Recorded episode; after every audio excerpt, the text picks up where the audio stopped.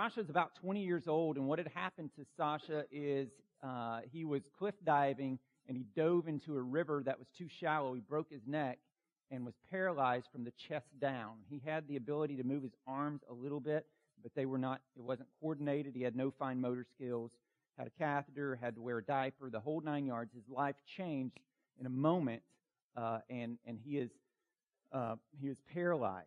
Um, and, uh, when we met Sasha, he was, um, angry and bitter. He saw no hope in the world. He wanted to commit suicide, uh, but no one would help him. He could not do that himself, uh, and no one was willing to help him. And he was just angry and bitter, wanted to die. Um, but there were people who literally dragged him to this camp uh, and then dra- drug him all over the camp, carried him all over. Um, four four folks, different folks every time. This is John and Delon Bradley in the back. Delon's part of our new church plant. A homeless guy in the front named Eset, um, and, and, another guy I can't even see. But they would carry him all over camp, um, and uh, he had friends who had drug him, like carried him to, to get in a car to come to this camp. And then at this camp, people literally carrying him here to go hear the gospel preached all over camp. Um, and, and, and this is not at all unlike the story that that Valerie just read a moment ago, where these friends are carrying the paralytic um, to the feet of Jesus. Friends that loved him enough to carry him all over the place.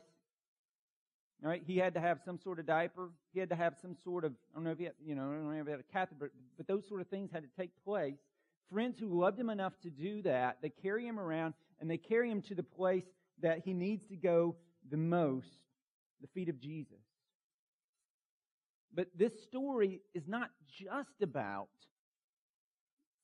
his friends. It's not just about even Jesus' authority over sickness and over disease and over nature and his ability to heal. It goes a whole lot deeper than that.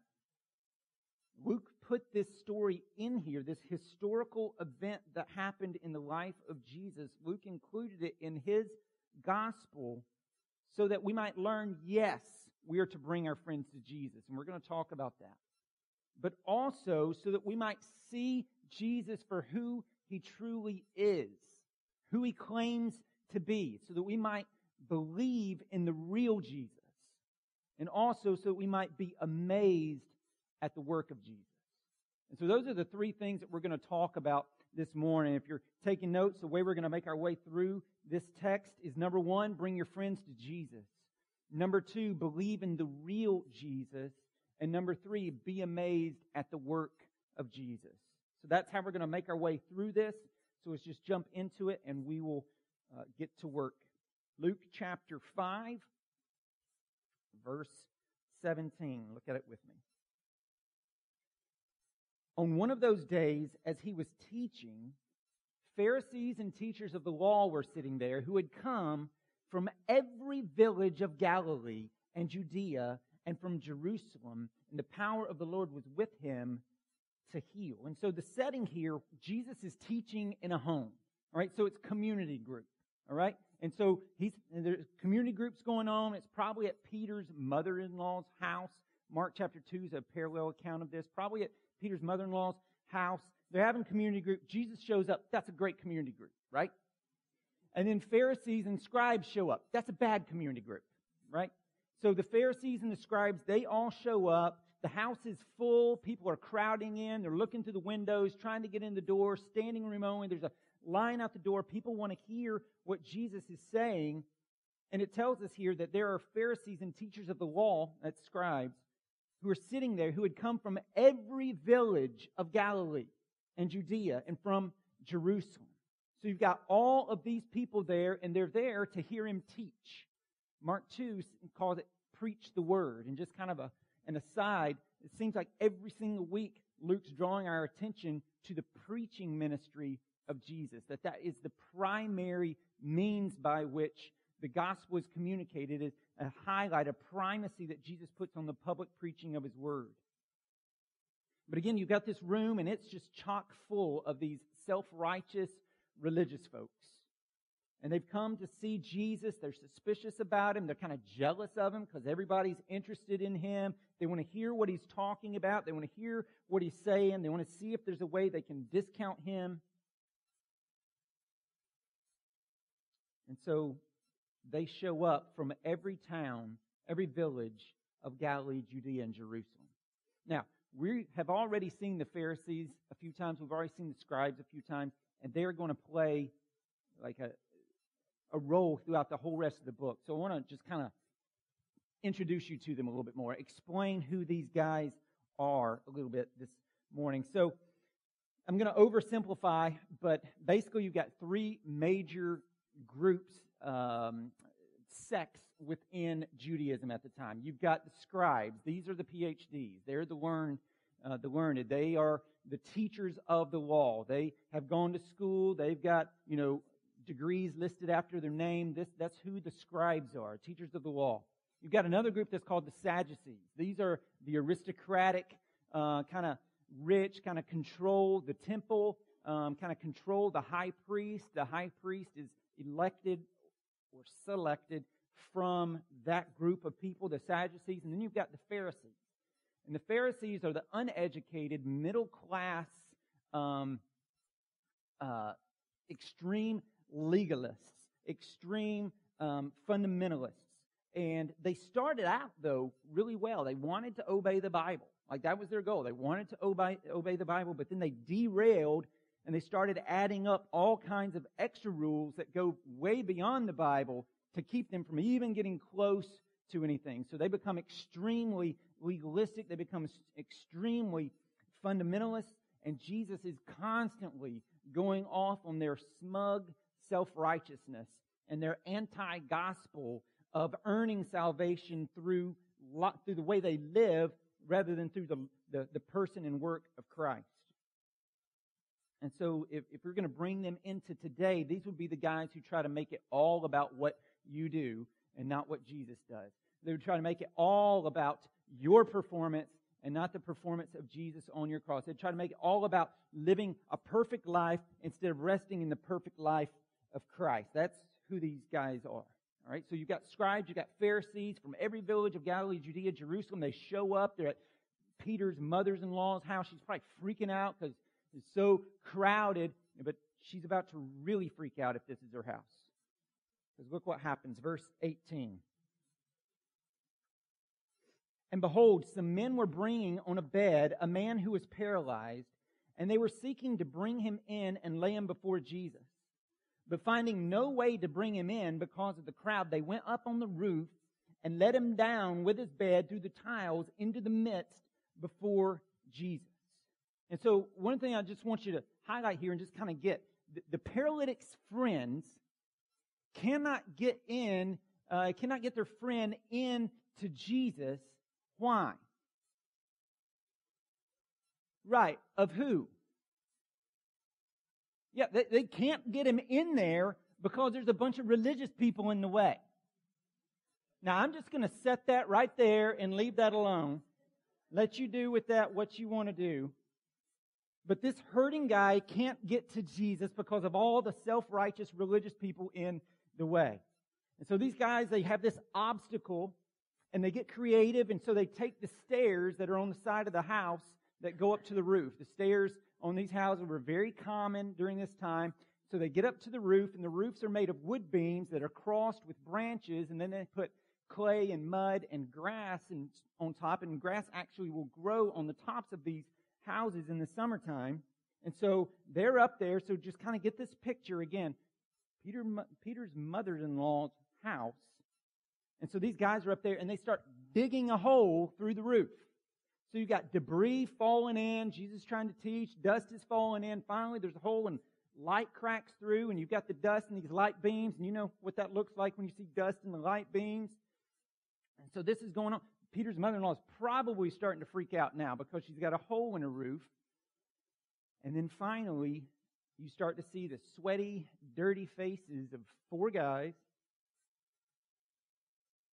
Hole gets bigger, everyone's winning, and then a, a shout of look out below, and like a paralyzed SWAT guy, down he comes. Right to the feet of Jesus. Brothers and sisters, this is what Christian friends do. They bring their friends to the feet of Jesus. They love their friends. They take care of their friends. They're there for their friends. They pour themselves out for their friends. All right? That's part of what we do as a church. We are for one another. We bear one another's burdens. You don't have to go, you don't have to go it alone. You don't have to pretend in here that you've got it all together. The fact that you're in here tells me you don't. So we don't have to pretend. We can stop pretending. We can bear one another's burdens. That's one of the reasons Jesus gave us the church. So we're, we're there for one another. We're, we're family. We show compassion. But that compassion doesn't end with just care. That's where it starts. It extends to doing everything in your power to bring your friends to Jesus. They, don't let obstacles get in their way. They don't let the religious people get in their way. They do everything they can to get to this, get this guy to Jesus, including ripping a hole in the roof of the community group host's house. I'm not suggesting anyone ripping a hole in your community group's host's house, but be creative with an obstacle. They were willing to do whatever it took to get their friend to Jesus. And so the question then comes down to me and you. What are you willing to do to get your friend to Jesus? Have you, have you even invited them to church? Like that is, we talk about all that, that is the most low hanging fruit, easy to do, non offensive. What are you willing to do? Are you willing to have awkward conversations that aren't really that awkward? We just think they are. Back in January, all the members of the church came down and put sticky notes on a red board that's outside these back two doors up on the wall. Do you guys remember when we did that? You remember who you wrote down that you were going to pray for and you were going to love and you were going to serve and you were going to take intentional steps to help bring them to Jesus. What intentional steps have you done?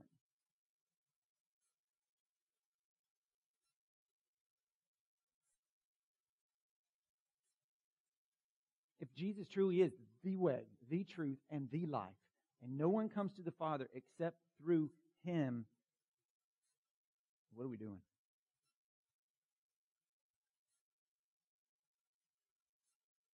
And there's always going to be obstacles, but don't be derailed. All right? Be creative, be persistent, keep going, find a way. Do everything that you can. Salvation is a work of God. You can't make somebody get saved. People can't be argued into the kingdom of heaven. They can be loved towards it, but they can't be argued into it.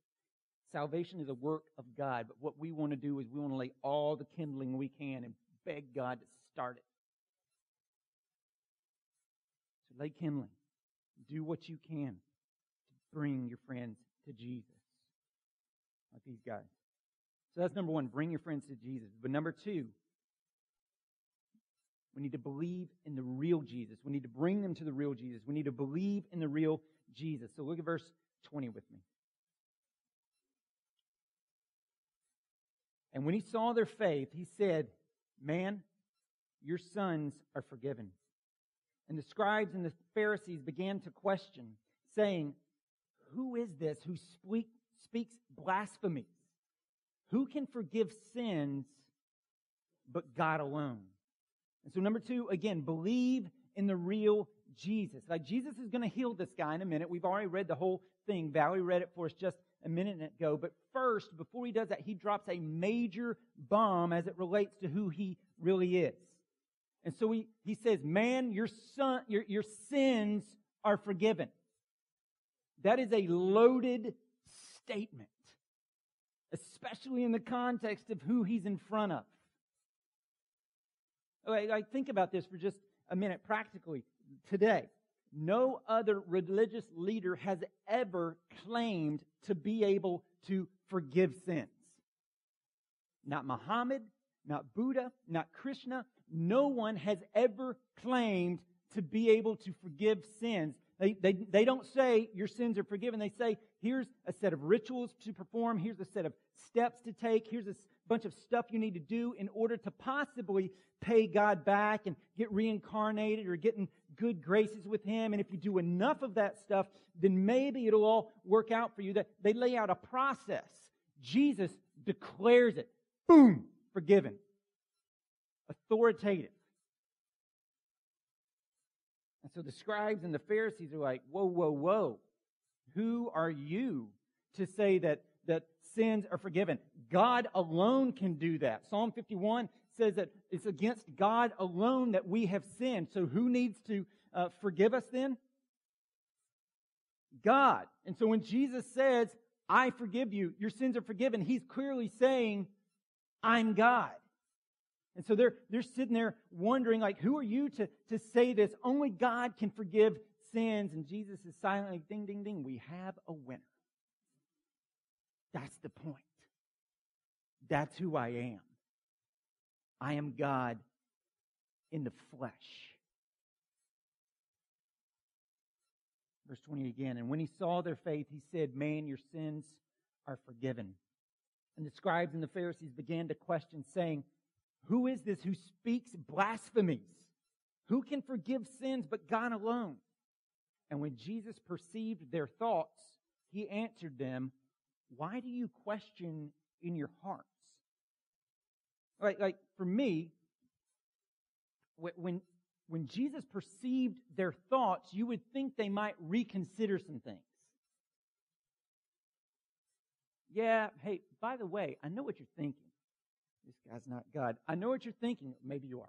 Like that, maybe that's the way I would have interpreted it, but these guys, no, no, no, no. They still don't believe.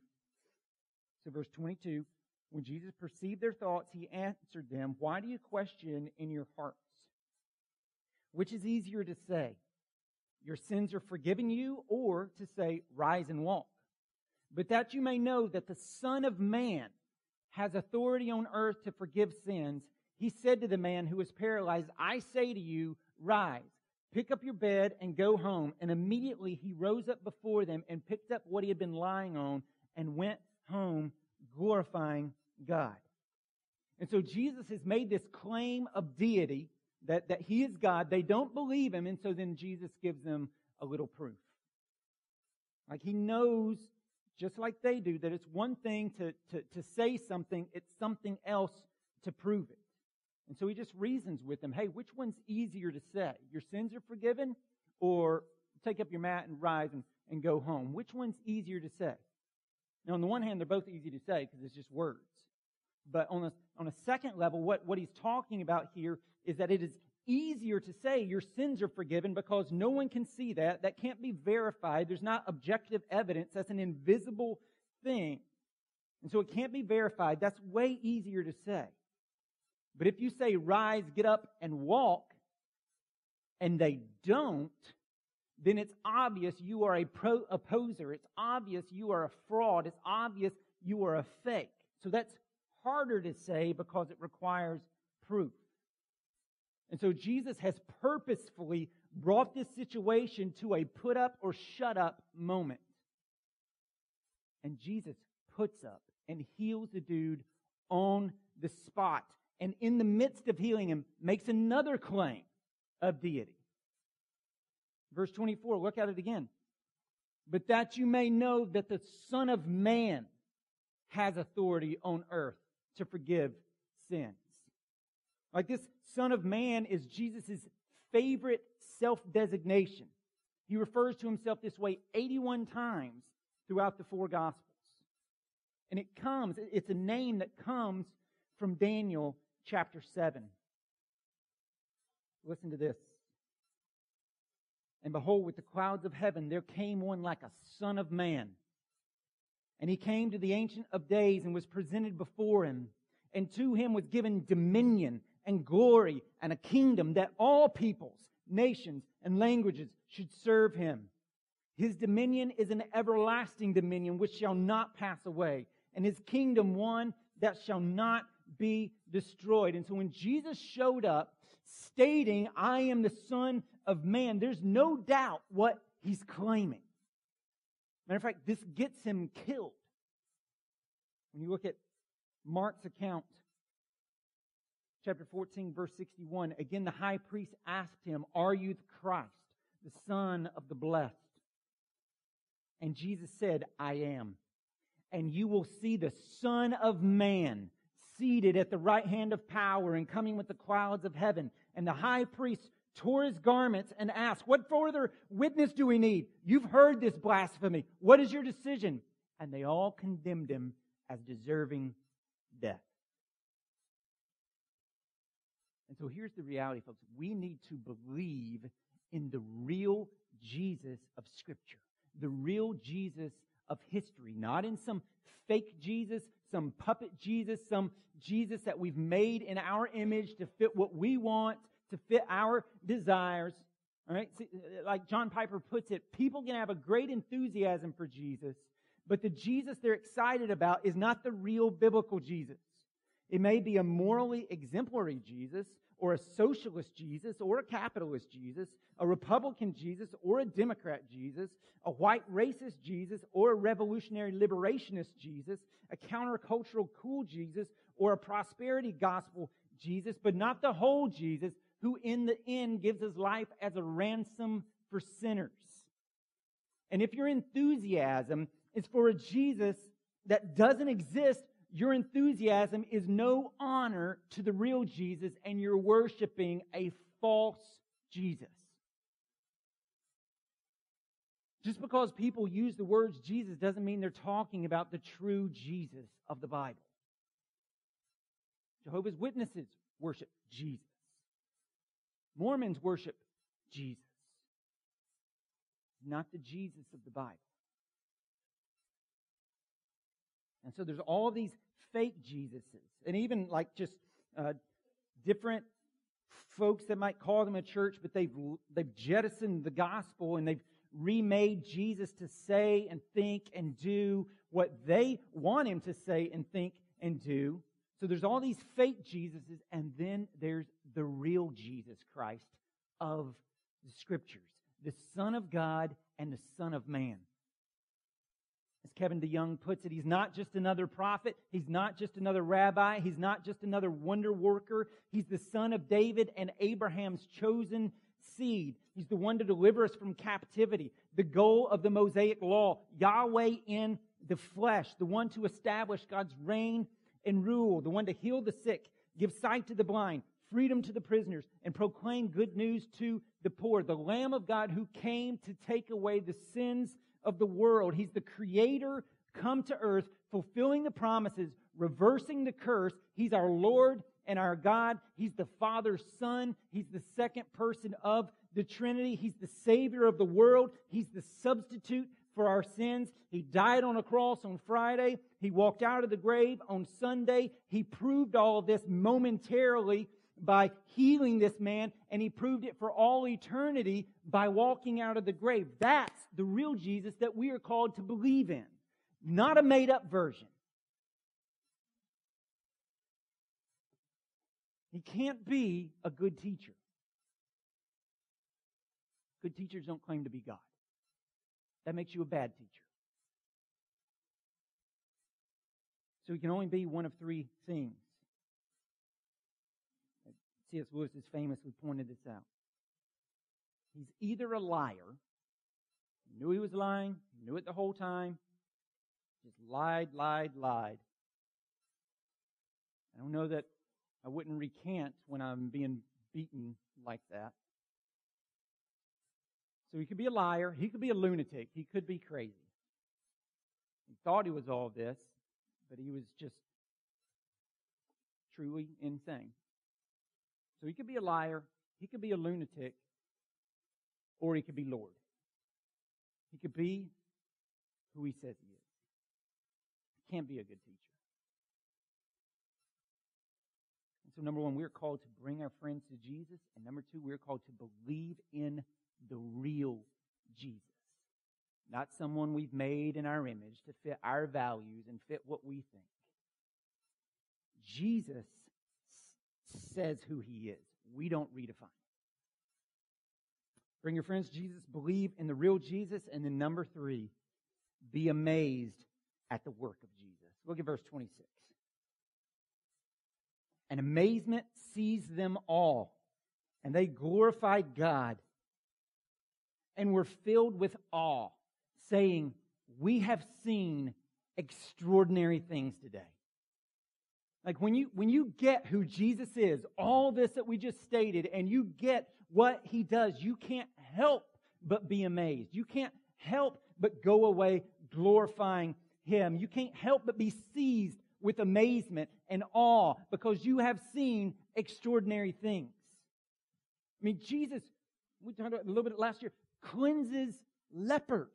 Okay, he heals the sick. He forgives sinners. And so, kind of the paralytic here, like even as Jesus is making this point, this big point about who he is, and he's claiming deity, he's making this big point. I don't think Jesus was just using this guy as an opportunity to make this pronouncement. He capitalizes on it, but I don't think he is just using this guy.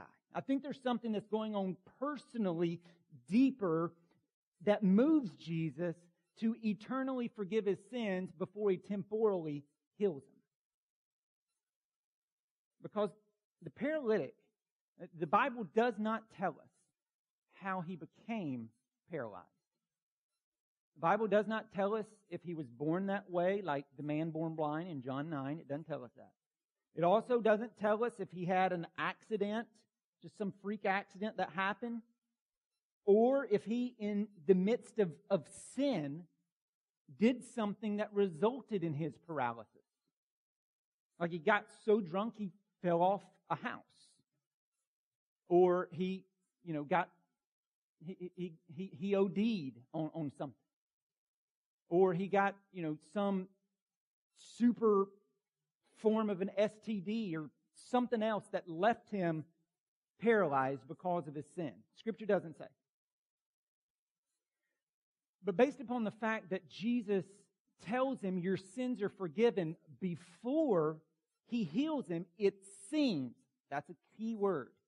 That this is my, this is my opinion here. This, it seems, scripture's not clear, it doesn't tell us on this. It seems as if it's that last one, based upon the fact that Jesus forgives his sins before healing him. It seems as if it's that last one. That, that he wasn't born this way, like my Eden was born with a disability, but rather he had done something like it happened. He did it to himself. He sinned in some way, the consequences of which resulted in awful circumstances. And that's like some of us in here. We've done stuff in our lives that has wrecked our life in varying degrees. And there's damage and there's destruction all around us and inside of us. And it's our fault. It's your fault personally. It's my fault personally. We did it. And we've wrecked our lives or portions of them. That seems to be this guy. And what does Jesus say to him? Man, your sins are forgiven. Your sins are forgiven. Like, feel the depth of that. Like, for all your spiritual uncleanness, like an outcast, untouchable, shunned leper that we talked about last week, Jesus touches you and cleanses you. And for all your guilt and regret and shame and pain that you carry around with you by the truckload because of what you've done, it's your fault. Jesus forgives you. He cleanses you, including sin that's been done to you that makes us feel unclean, though we had no fault of our own, but something's been done to us that makes us feel unclean. Friend, if that's you, you're not unclean. You're not. Jesus loves you. Jesus cleanses you. Jesus gives you a new identity. You are not what you do. You are not what you did. All right. You, who you are is you are a son or a daughter of the king. This is good news. Jesus cleanses. Jesus forgives on the basis of what he's done. His perfect life in the place of your imperfect one. His undeserved death for uh, sin, undeserved punishment for sin in the place of your deserved punishment for sin, and his victorious, glorious resurrection over sin and death that becomes your victory over sin and death. This is the gospel. This is the good news. In Jesus Christ. In Him, outside of Him, no. In Him, you are forgiven of everything. Every ounce. There's not a drop left to be paid. Not a drop. Good news. The, the, the Colossians 2.14 record of debt, gone. And not just gone and we have a blank slate now before God, but rather Christ gives us his very own righteousness. 2 Corinthians 5.21, for God made him, being Jesus, who knew no sin, to become sin, so that we might become the righteousness of God in him. It's a change. It is a transaction that has taken place. This is what Jesus does. He forgives sin and there's no process to follow. There's no ridiculous set of steps to, to go through to try to make God love you. That's an impossibility anyhow. The gap between His holiness and our sinfulness is too great. It cannot be spanned, if that's a word. We cannot get there. So He came to us.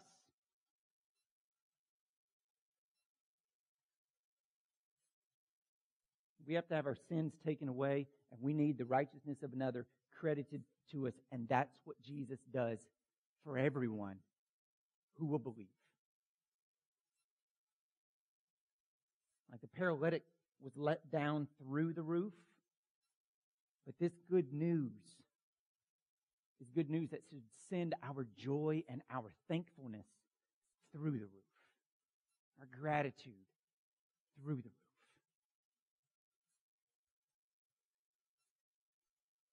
Amazement seized them all. And they glorified God and were filled with awe, saying, We have seen extraordinary things today. May we be seized with amazement and awe. Because in Christ, you have seen and been given extraordinary things. Be amazed at the work of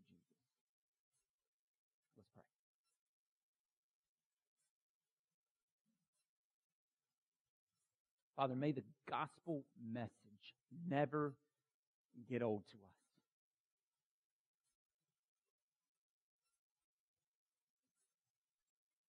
May we run to its truth daily for forgiveness. This is not just a one time thing that happened, Lord, but it is my forgiveness for my sins this week are on the basis of what Jesus has done for me.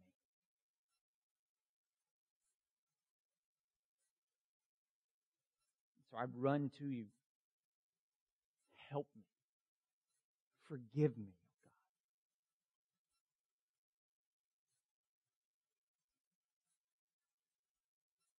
God. Let us be amazed, filled with awe, seized with amazement, and go home glorifying you. For we have seen and experienced, all who are in Christ, extraordinary things.